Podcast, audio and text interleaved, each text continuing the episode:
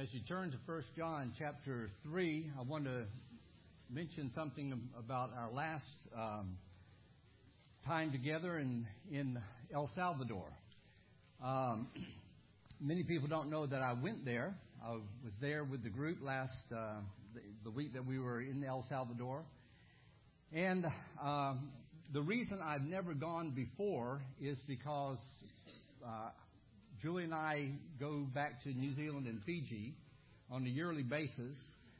The time that it takes to get there is about 20 to 24 hours of traveling, including including the layover, the 18-hour difference, all the things that that take place. Just it's most people can't go, and so with this trip to El Salvador, I've, I've never, I've always not taken that because I didn't want to take a place. I wanted other people who could go uh, have that opportunity uh, to go to, um, to, to El Salvador, which is only about a three three and a half hour trip. Uh, I'm, I'm glad I went. It was a um, a great trip.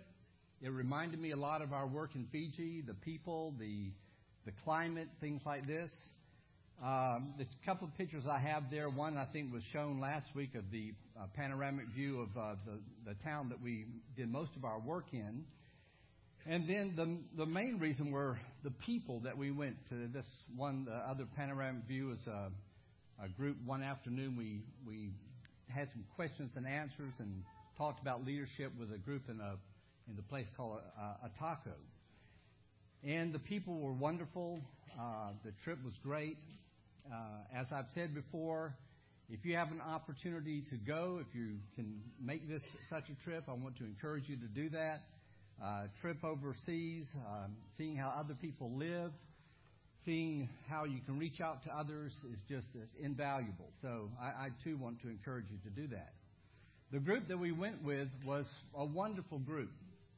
Um, one thing that was really neat about it is I noticed that none of the team members, the teenagers or the adults, split up and got into their own little groups. They were reaching out continuously to the um, to the El Salvadorians uh, they were getting out of their comfort zones, reaching out to other people, and it was just wonderful.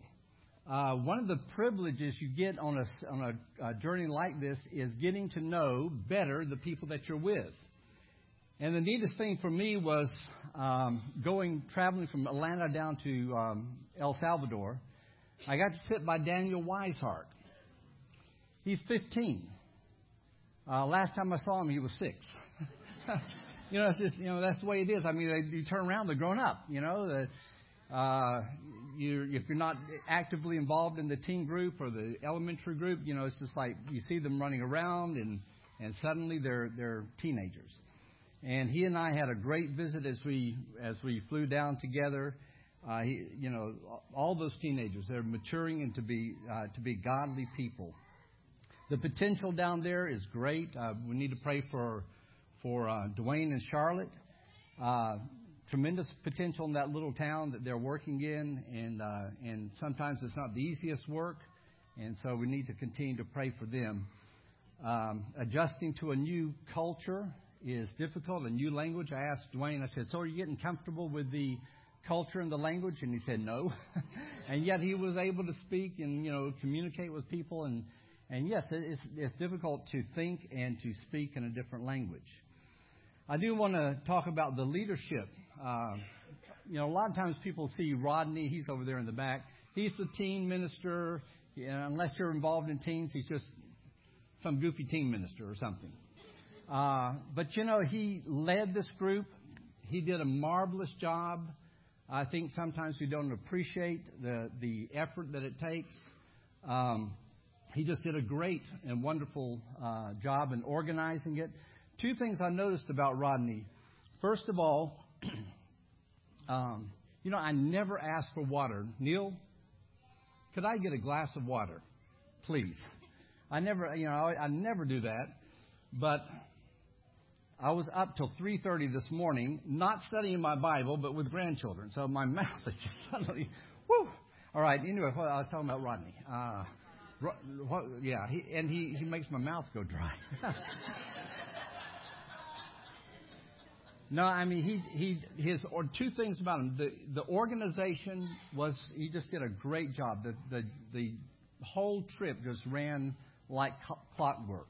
It was just a wonderful job.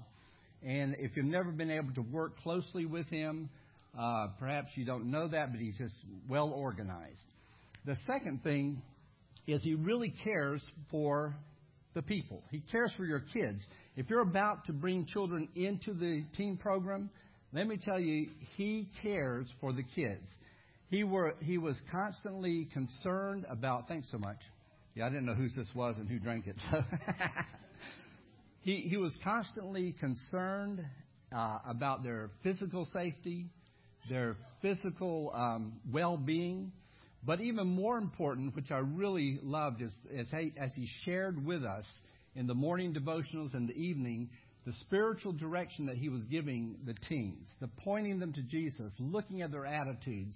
And I think that was that was just great. Um, anyway, I commend him highly for his work and his uh, work here and his work there. Now, a funny thing about it, though, as we the first day we got there, we were being placed in our rooms, and Dwayne was trying to figure out where everyone was going. And we were staying, a group was staying across the street, and a group was staying about a block away. And those, those were the main two places. And he said, uh, Okay, I'm going to put you and Rodney in the same room. And of course, I had to take that opportunity to tease Rodney. I said, "Oh man, I hope you don't snore. I, you know, you know, you know. I hope you know you're easy. You're easy. Uh, you know, you know, if we have to share the same bed, I mean, you know, you know, we went on and on.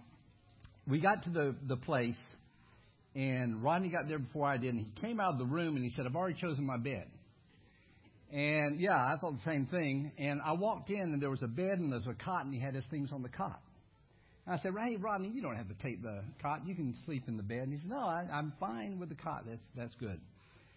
And I said, uh, we were teasing back and forth. I said, "Now you better not mess with me." You know, I know how you take selfie pictures all the time. Let's put this selfie picture up. Here's one. You know, he goes out and he takes these selfie pictures. Uh, like, and he, he goes around to all the graduations. Try to tries to go to all the.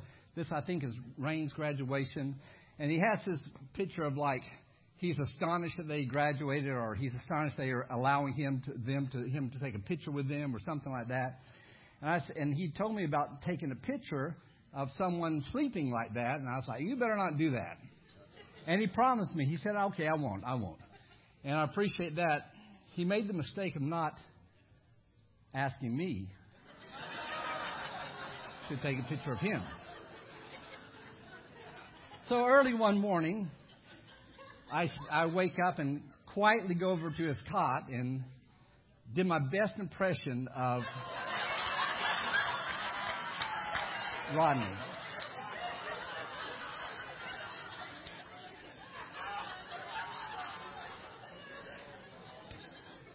My only regret in showing that is I know there's payback coming. So. Be nice, Rodney. No, but I do want to just it was it was wonderful being there with this group. I can't say enough. I better go on before we uh, before we run out of time. Uh, turn to 1 John 3 22 and 23. Confidence before God. Interesting. We ask anything. That's taken from a quote from the text. And let's go ahead and read verses 21 through 23, getting the context in verse 21. Dear friends, if our hearts do not condemn us, we have confidence before God and receive from him anything we ask because we obey his commands and do what pleases him. And this is his command to believe in the name of his son Jesus Christ and to love one another as he commanded us. I've said this before. Part of our problem in understanding the gospel, the good news, that's what that word means, is that we are unaware of how good the news is.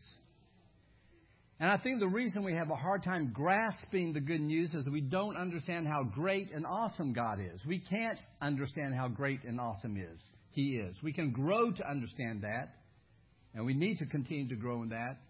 But I don't think we can ever fully understand how good the news is until we begin to understand how great God is. And as we begin to see the majesty of God, we can see in contrast how vile our sins are. And I've talked about, I've uh, described these sins as in, in early in First John as what we consider as misdemeanor sins and felony sins. And that's just a human way of looking at it. We all know that all our sins are felony sins because all our sins separate us from, from God. And as we look at those little sins in our lives and compare them to the great God we serve, we can begin to understand the great news, the good news that we have. When we see and understand that grandeur, that magnificence of God, we see our own sinfulness. It should humble us and amaze us that the Almighty, or the El Shaddai, as he is called in, in the Hebrew, provides salvation for us. You know, there are these words that we, we look in a few minutes, we're going to look at this word, the name of Jesus Christ the Son. We're going to look at some names of God. Names of God doesn't mean what he is called, it means his character. Anytime you see in the Bible the name of, it's not it's speaking about his character. It's coming out of who he is. And so there's different names to describe the different person the, not the different personality, the different aspects of his character. When I was in El Salvador, I remember the first day I uh, I asked someone had a hard time pronouncing my name. And they do in Fiji too. They call me Ellen in Fiji instead of Alan. All right. I was asked, "Why do you have a girl's name?" And so I said, well, is there a Spanish equivalent? Is there a Spanish name for Alan? They go, no, no. They said, well, what does Alan mean? And I said, well, it actually means handsome. and they said, oh, El Guapo. so, El Guapo. But you know, those names bring out character, who you are. Sometimes it doesn't, you know, but sometimes it does. In God's case, it does, of course. He is the Almighty the El Shaddai. And that's why he's also called El Yeshua, God of my salvation. And that's why he sent his son, Yeshua, Jesus, salvation to us. And so, what is our response to this good news, this great news that he sends us? And we should have always have a biblical response. We need to search the scripture and say, well, what is my response to this? How should I respond to this good news? And John explains it. In the middle of our weakness, he says, in the middle of our sins, when our conscience accuses us and condemns us, he says we can set our hearts at rest. And that's absolutely amazing. We looked at that in our last lesson. That is not my natural response when I look at God and look at my sins, that I can set my heart at rest. My, the opposite is actually what I, my feelings tell me not to set my heart at rest. And John describes it this way he says it's confidence, a word which means to speak openly, to speak freely. And this is how we approach God speaking freely, openness. Chapter 3, verse 20 and 21 we set our hearts at rest in His presence whenever our hearts condemn us, for God is greater than our hearts. And the result of this relationship can only be described as rest. And it's something that's so unbelievable that people who have been Christians 50 years and longer still struggle with this. Having a hard time believe this, believing this, that we can have confidence before God. But like I said, we have to have a biblical response. We want to look at the Bible and say, what is my response to this?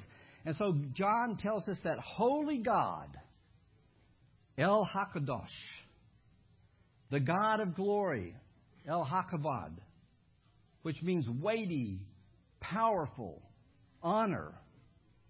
This great God says to us, You are my teknia, my little children.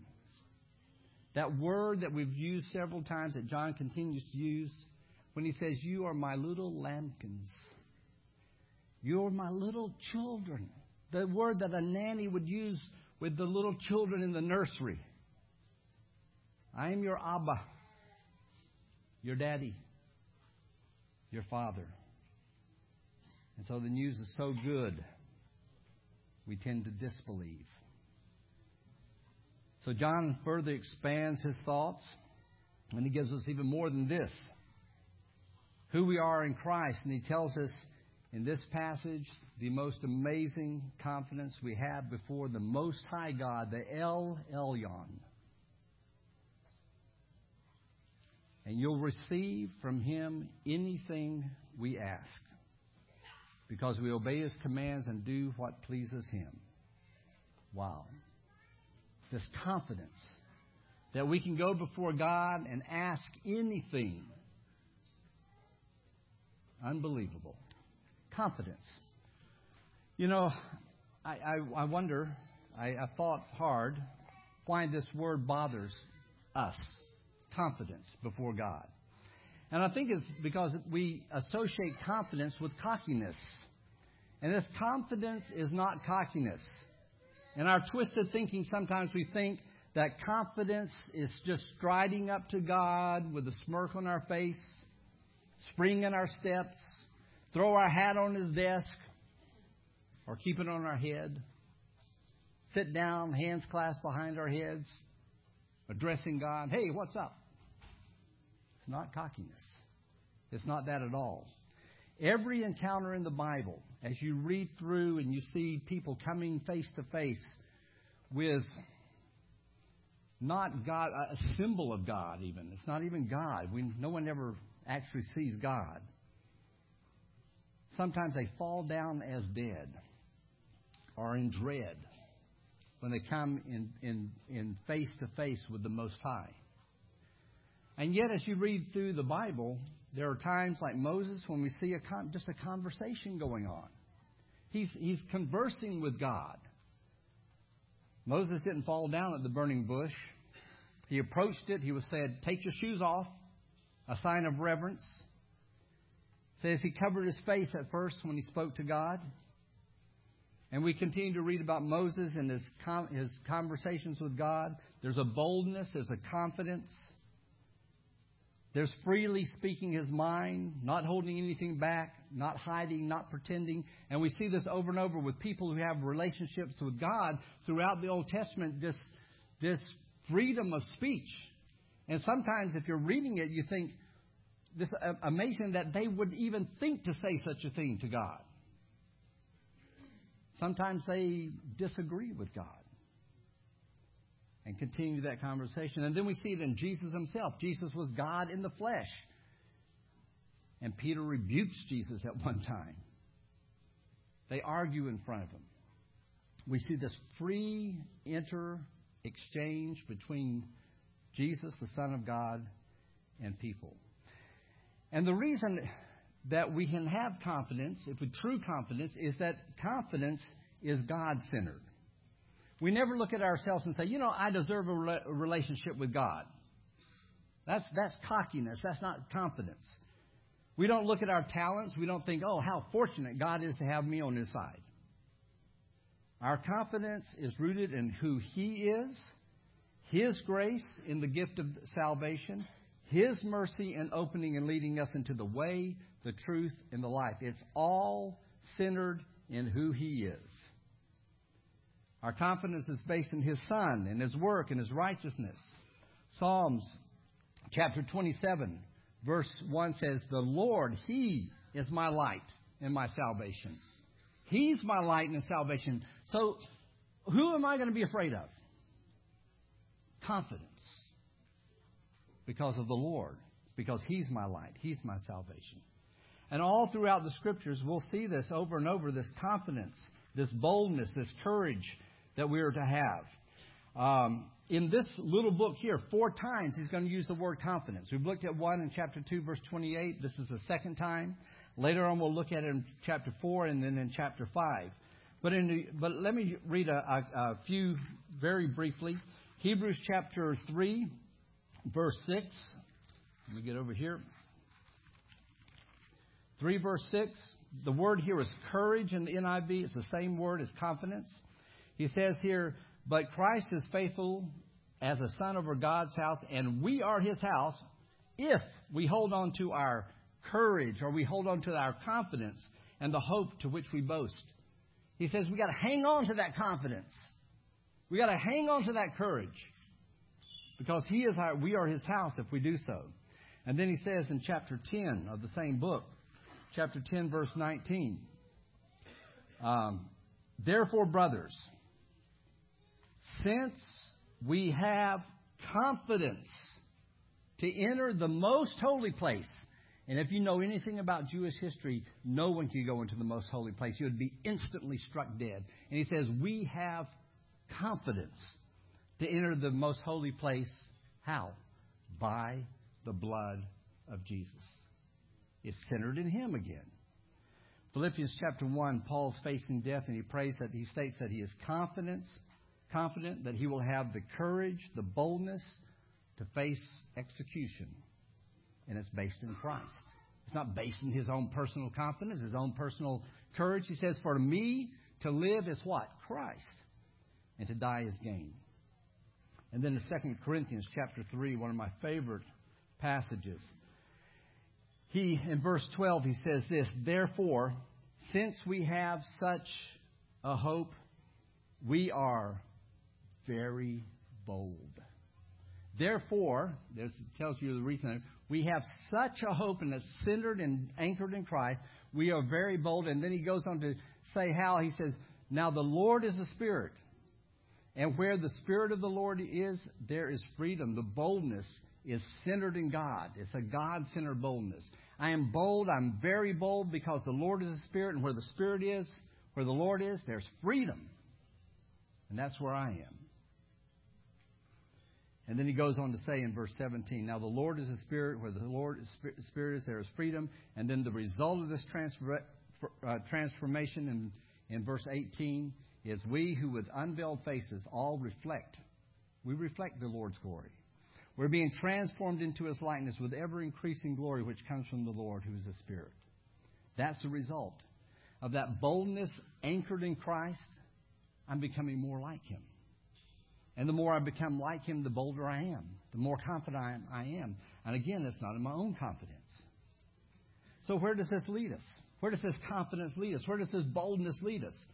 And John tells us right here you can ask anything, anything you ask. Let's, let's read that once again. 1 John 3, he says, um, Our hearts do not condemn us. We have confidence before God and receive from Him anything we ask. You know that I, I, I have been asked more than once, what in the world is that talking about?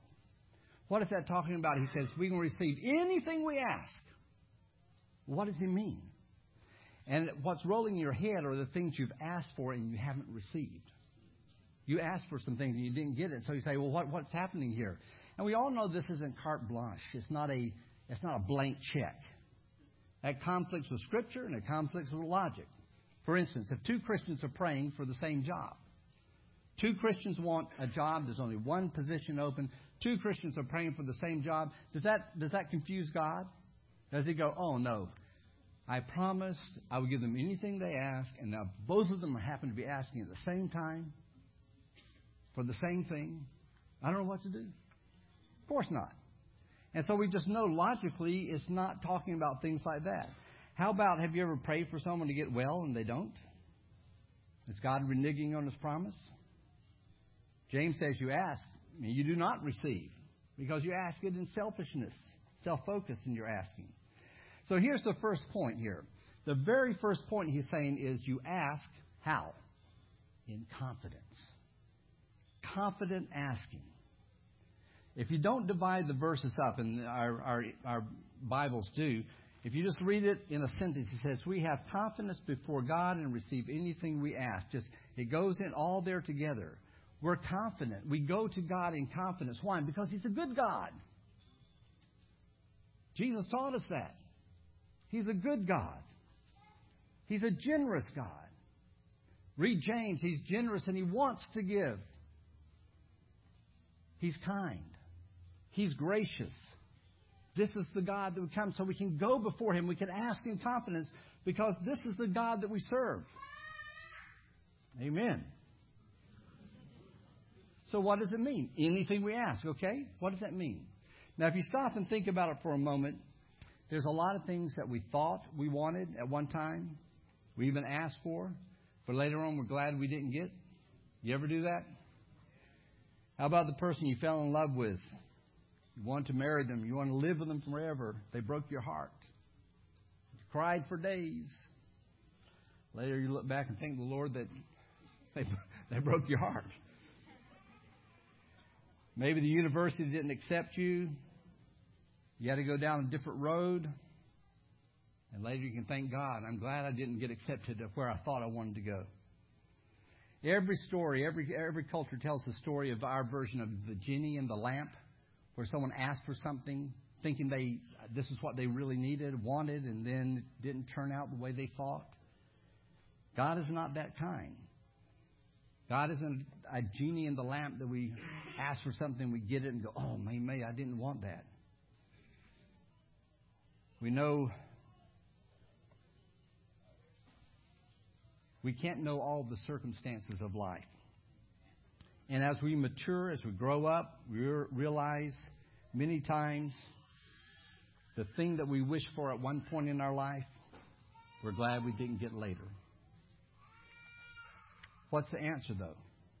You're saying we're still talking around it a lot. What's the answer? What does he mean?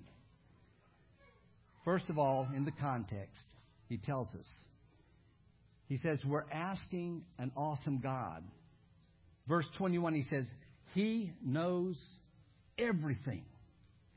You can have confidence when you go before God and ask Him because He knows things that you don't know. He can deal with things in a different way, in a way that you can't see. He sees the future. He sees the past. He sees how everything works out. And it's not confusing to him. Have you ever thought of if I did this and then I did this and then and then kind of if you have a good enough imagination, say, well, but but then that wouldn't be good for me. So maybe I need to back up and read. You know, if we if we could plan out our lives, we'd make a mess of, out out of it. It's God who directs us. We can ask in confidence because we ask a God who knows what we should have and what we shouldn't have. Let me give you a silly illustration. My mother's sitting right here, so this is how I remember the story. All right? I think I went to my mother and said, Can I have a sheet? And she's like, Oh, this is in New Zealand, okay? I was seven years old, eight years old. Can I have a sheet? Well, what do you want a sheet for? Well, I'm going to go on the roof, I'm going to jump off the roof, and I'm going to parachute down. And this little cartoon, this better start working fast. You know, a parent could say, You don't, don't really want that.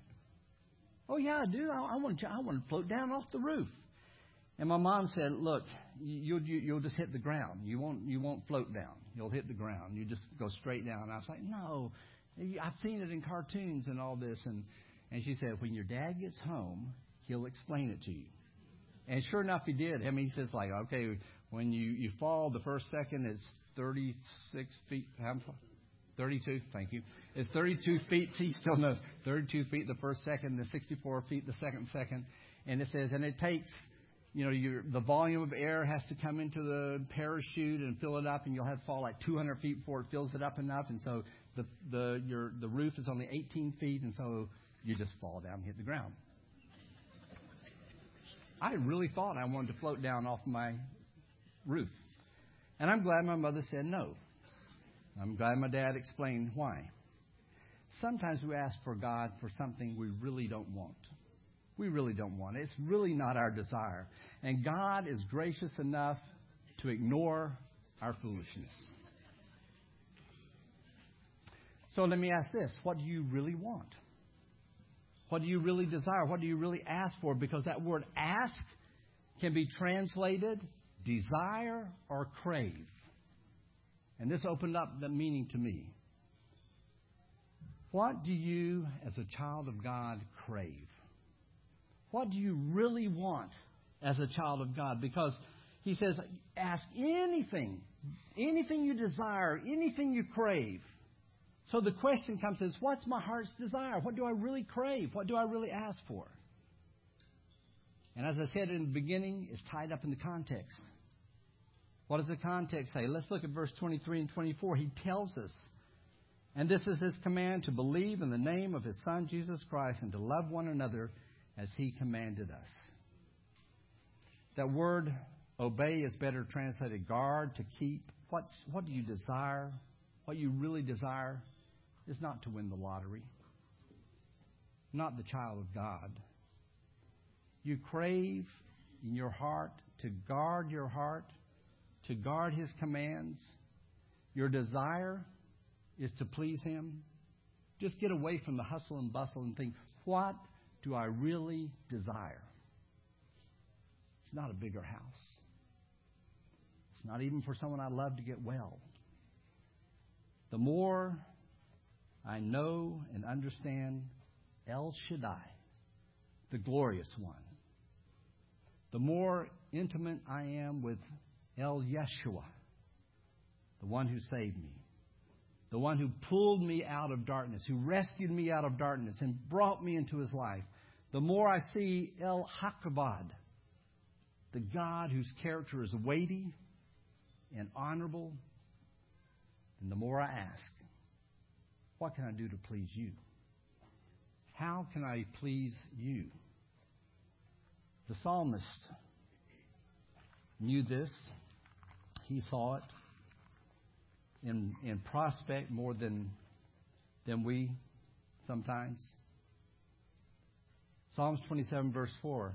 One thing I ask.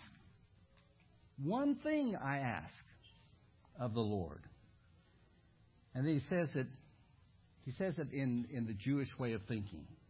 We have to translate this into the Christian way that I may dwell in the house of the Lord all the days of my life. He's not talking about staying in the church building and listening to a sermon and singing some songs. He's saying living in the very presence of God. That's what I want. That's the one thing I ask. If I'm to ask one thing, is to be in the presence of God Almighty. That's my heart's desire. And the answer is, is how I do that is in verse 24 to believe and to love. Right there. Believe. This is his command. This is what we hang on to.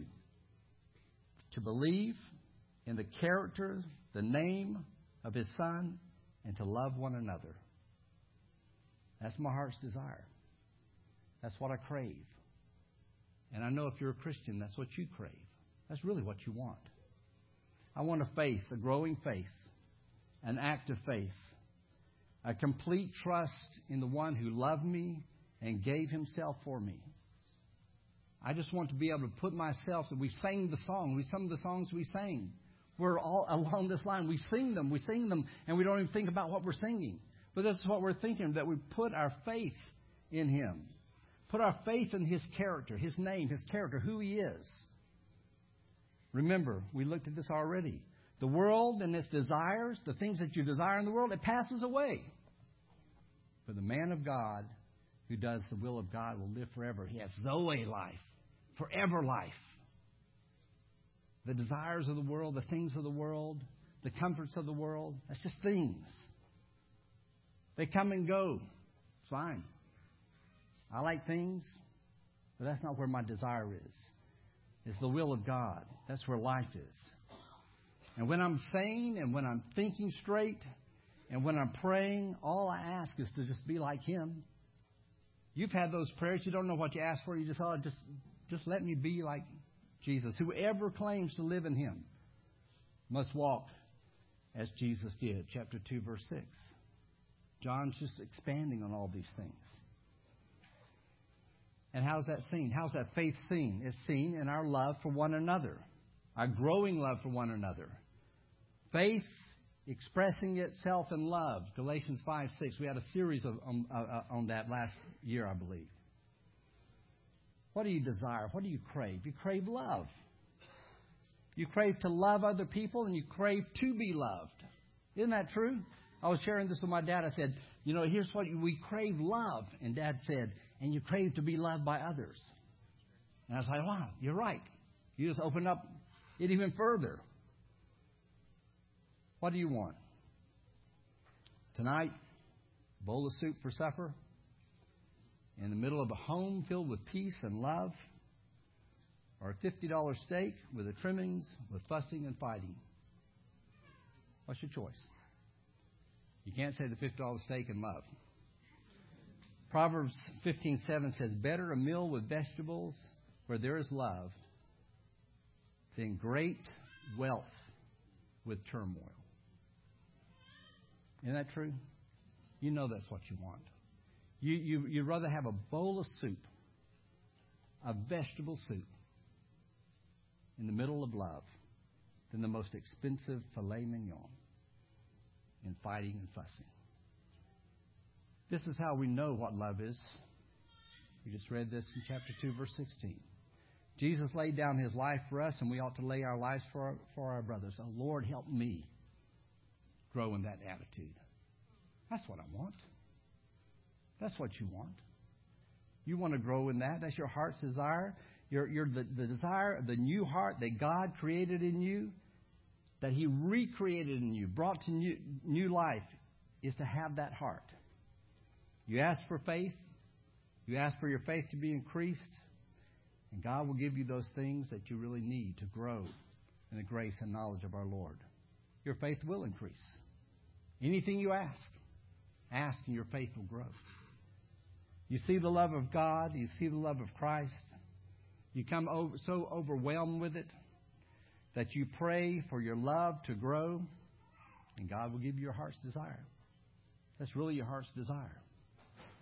You'll have opportunities to learn, to experience, to understand what it means to be to love others and to be loved by others. Let me give you two quick true stories. People in this congregation. These stories came this this past month, and I'm not going to go into any detail at all. But here were here's two prayers. The first prayer was a mother who said, I, I prayed at one time in my life for our family. I, I felt our family was not together like it should be. And I prayed that God would do whatever it takes to bring our family together in love and unity. Now, she said, I only ask for one thing don't take any of my children.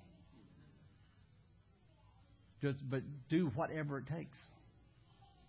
Short time later, she had cancer, other physical trials, and mother got what she prayed for unity and love in the family. And you know what she said to me? If I had to do it all over again, if I got to pray for it again, I wouldn't ask for anything different. It's okay. I wouldn't ask for cancer, but the cancer brought forth love and faith. And it's worth it. The lady was traveling across the country by herself. The car broke down in the middle of nowhere circumstances, I ended up being on the phone with her. She had some options. One was to buy a $6,000 car where she was broken down. The other ones get towed 155 miles to the nearest place that could fix her car for $700. There's a lot of stress in that situation. No one's close by. And so uh, I said, well, I don't know what to do, but I do know that $700 is cheaper than 6000 You don't know what's going to happen when you get to the other end. I just, I don't know. And so call back a few hours later and tow had taken place, dropped off at a dealership to fix a car. Um, I was on the phone with her. She was being taken to a hotel by someone from the dealership. And we were talking about things, and I, I mean, I, I didn't know what to do. I mean, what, what do you do in a situation like this? And I said, Well, here's my advice. You get to the hotel, you read your Bible, read some Psalms, you know, uh, pray about it, just turn it over to the Lord. I don't know what to do, but I know someone who does know what to do, and that's God. I know that God will take care of it some way, somehow. I don't know how, but it's going to be taken care of. You just get there and don't worry. Read your Bible, pray about it, and get a good night's sleep. And then she said something to me about, oh, okay, being my spiritual doctor. Okay. Hung up the phone. The next day, what happened was the man giving her a ride heard that. Spiritual doctor. Oh, are you a Christian? He asked her. Conversation went on. Went back to the dealership. It's going to cost $2,500 $2, to fix your car. Can we work out a deal? Went to the finance department, no, no deal. Can't work out a deal. No payments on this type of thing. Brought her into the room and said this We're Christians here, and you're a Christian. We're going to fix it free. Wow.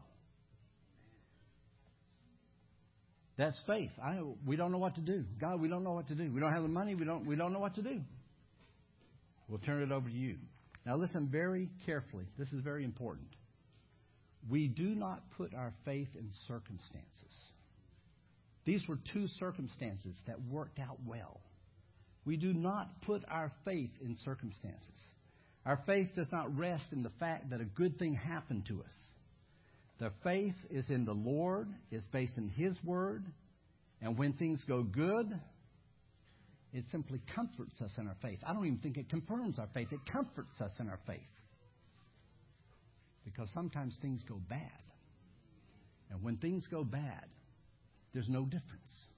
Our faith is in the Lord, that He will work this out, and we will grow in faith, and we will grow in love, despite the circumstance. Some of you had stories that you prayed for something and did not work out. That's okay. How's your faith? You're you anchoring your faith? Are you growing in your faith? Are you growing in your love? Faith, belief, and love. We do that, we will grow in our joy. One of the purposes of 1 John. You grow in faith and love, and you won't pray for anything that will cause you to sin or cause others to sin. Another purpose of John. You grow in your faith and love, you'll be assured of your salvation. You'll know. You'll know because you're anchored in His love and your faith in Him. Let me read verses 19 through 21, then I'm going to show you one more thing and extend the invitation of the paraphrase. you see, when the love of God is put into practice in our lives, we enter into a growing knowledge that we are authentically of the truth, truly of Christ. We then can quieten our tempestuous hearts as we live in His presence, even at those times when our conscience rises up and points an accusing finger at every sin and inconsistency in our life. For you see, God is far greater than our self condemning hearts and transcends our human limitations. He knows and understands all. Loved ones of God, if our hearts have been put at peace and rest, then we speak freely before God, unhampered by fear or shame. And then the very thing we absolutely crave and desire, we receive from Him because we are treasuring, guarding, and obeying His commands, and we do what pleases our Lord. And this is His explicit command. Completely entrust yourself in the entirety of the character of His Son, Jesus Christ, and love one another in the way that He has shown told and directed you to do so. This wonderful relationship or for those, or for those who are in Christ know Him. And so every Sunday where we come up here and say, you know, we give you the opportunity to put Him on in, in baptism. Uh, a couple of months ago, our friend Joanna from Fiji came to visit us. Go ahead. And I, I, I don't know when this was, two weeks ago. I don't know. I don't even know. Time, time just goes. Uh, after being with us for a while, and we've known her for 20 something years. I don't know. I don't know how long. Long time. Sit. 26? Who's counting? We're able to share our faith with her and on this day baptize her into Christ. And the wonderful these these passages I want to put up here for you are all sons of God through faith. Has nothing to do with a with a work of baptism. There's no such thing. It's through your faith in Christ Jesus. He says, For this is how your faith works out, all of you who were baptized, immersed into Christ. You've clothed yourself with Christ. You stand before Almighty God clothed in Christ. And your sins are washed away and you put on Christ in baptism having been buried with him in baptism and raised through your faith. That act was an act of faith in the power of God who raised him from the dead. It's that simple. That's how long it takes for someone to go from darkness to light? Do you have the faith? Let me mention one brief thing. Joanna goes back to Fiji on uh, Tuesday. She has some family members who who um,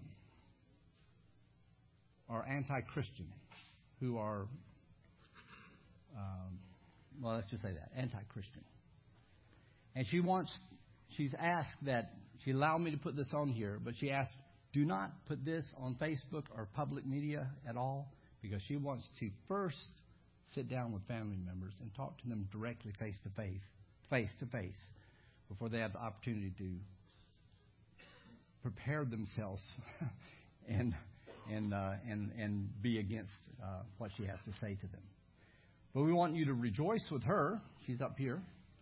And we wanted to let you know, because many of you people uh, have known her and met her over the last uh, few months that she's been with us, and want to, I know, want to uh, rejoice with her.